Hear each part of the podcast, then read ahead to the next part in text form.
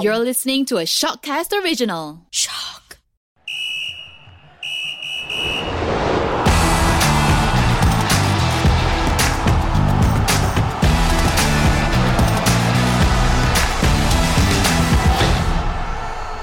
Hello and welcome to the Podball SportsCast, the podcast that's not run by gymnasts. Well, unless getting out of bed in under 1 minute counts as gymnastics. I am not a gymnast, Faisal Amri, and with me are fellow non-gymnasts, Karami Kamil. Yes, here I am. And Nicholas John. Hello. Now the Olympics are over. We wrapped up our campaign in the track cycling events. First up, in the sprint, Datuk Azizul Hasni Awang and Shah Firda Shahrom weren't able to make it past the quarterfinals. It looks like they weren't focused on it 100%. To me, they were saving their energy for the Keirin. I don't think they were not that focused. I think they tried their best. But like they said, their main target was to get a medal in the Keirin event. And Dato' Azizul Hasni's target was to get gold. So they had their initial plan, according to John Beasley, I think.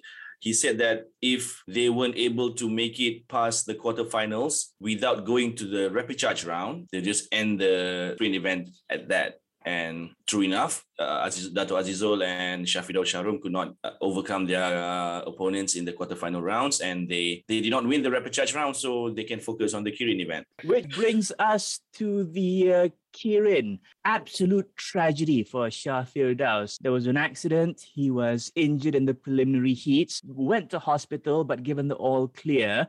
Despite what happened, he made it to the quarterfinals, but unfortunately, his campaign ended there. Yeah, and that was a massive crash. If you saw the replay of that, it was pretty bad. He had a horrible case of road rash on his shoulder, like a few layers of skin taken off there.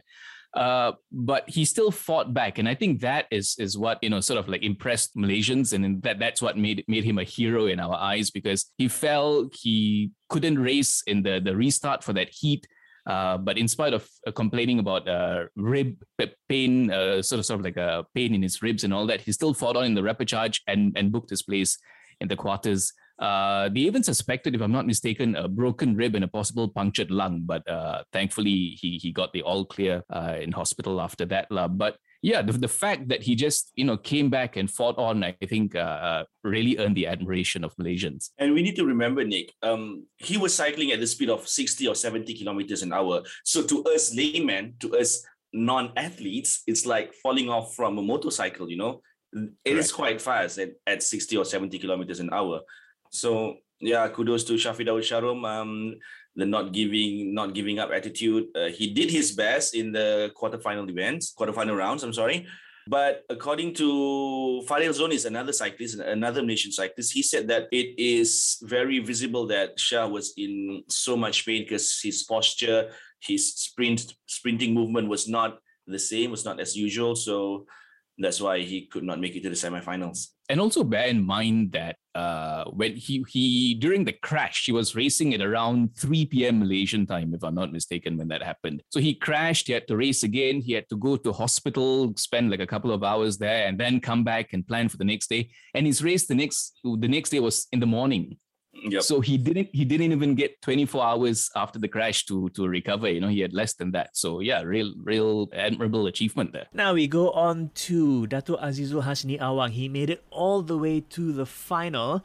Unfortunately, he wasn't able to pick up the gold medal. That went to Britain's Jason Kenny, and Azizul got silver. To be honest, I was a bit disappointed because during the semifinals, he did so well to finish first, but the luck of the draw was not on his side. He drew fifth, second last in the final round. The problem was, I think the second cyclist from Australia, I can't remember his name, he got his tactics wrong for letting Jason Kenny to sprint off quite early. I think he was waiting for other cyclists to overtake him and pursue Jason Kenny, but none of the cyclists did that.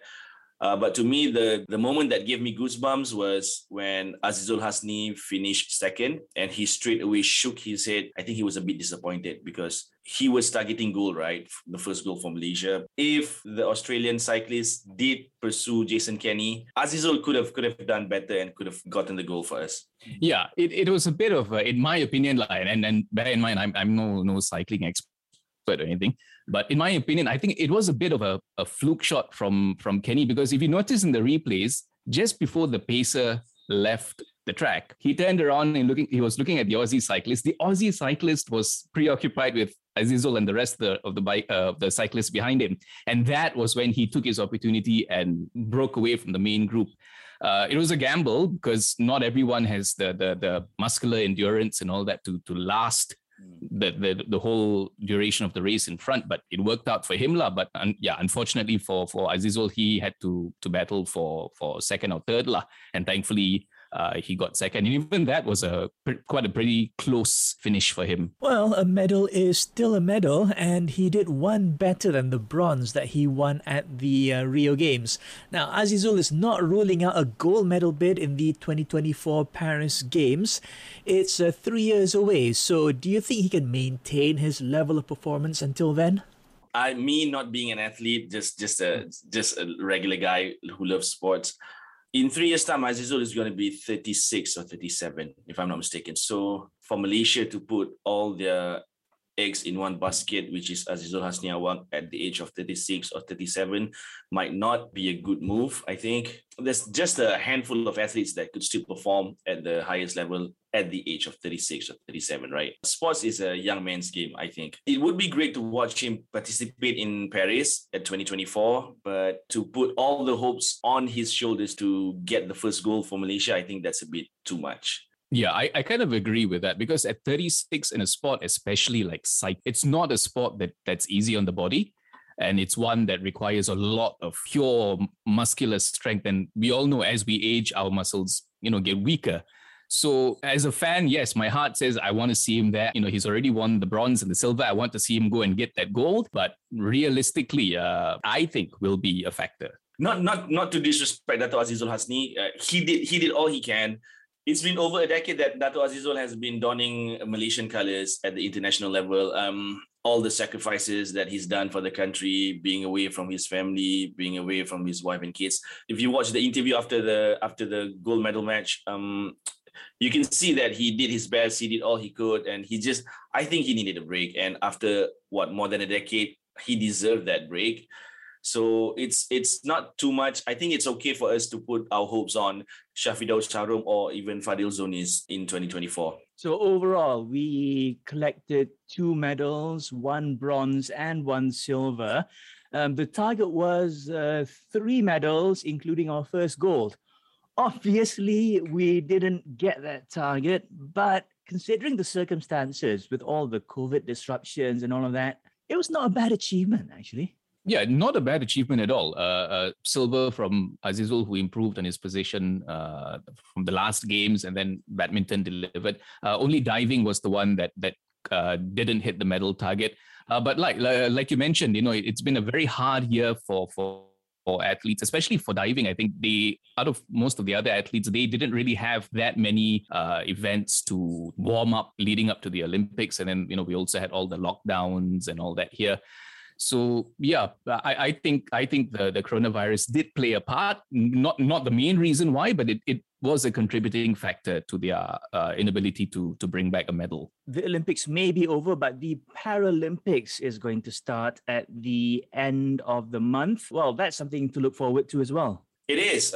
We have 3 defending champions, Zia Zulkifli, Latif Romli and Rizwan Puzi. So hopes are high, and I think it was our sports minister that said that this Paralympics will be a better showing for Malaysia compared to the 2016 Paralympics. Yeah, and in addition to the 3 athletics participants that you mentioned, we also have the powerlifter Bonnie Gustin, who's participating, and he did very well at the last Para World Championships, right? Yeah, he won gold, I think. Yeah, so, hopes are high that in addition to athletics, this time we have another potential medal challenger in powerlifting as well. Good luck to our Paralympians. The whole of Malaysia will be behind you all the way. Now, this weekend, the English Premier League will be back. Yeah. Woo! Finally. Interesting opening fixtures. We've got Tottenham versus Premier League champions Manchester City. Elsewhere, Arsenal are up against Brentford. Second place, Manchester United will take on Leeds. FA Cup champions Leicester are up against Wolves. Chelsea face Crystal Palace. Liverpool are away against Norwich. And Everton and the new boss, Rafa Benitez, will be at home against Southampton. Now, you can catch Premier League matches live on Astro. So grab a teh tarik, grab a few snacks and watch it in your living room and pretend you're in a mamak. That's the way to do it.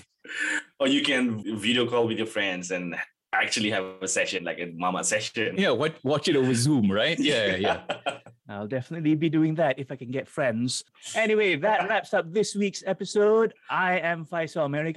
I am Karami Kamil, still not an athlete. And I am Nicholas John, definitely not an athlete. Goodbye and stay safe.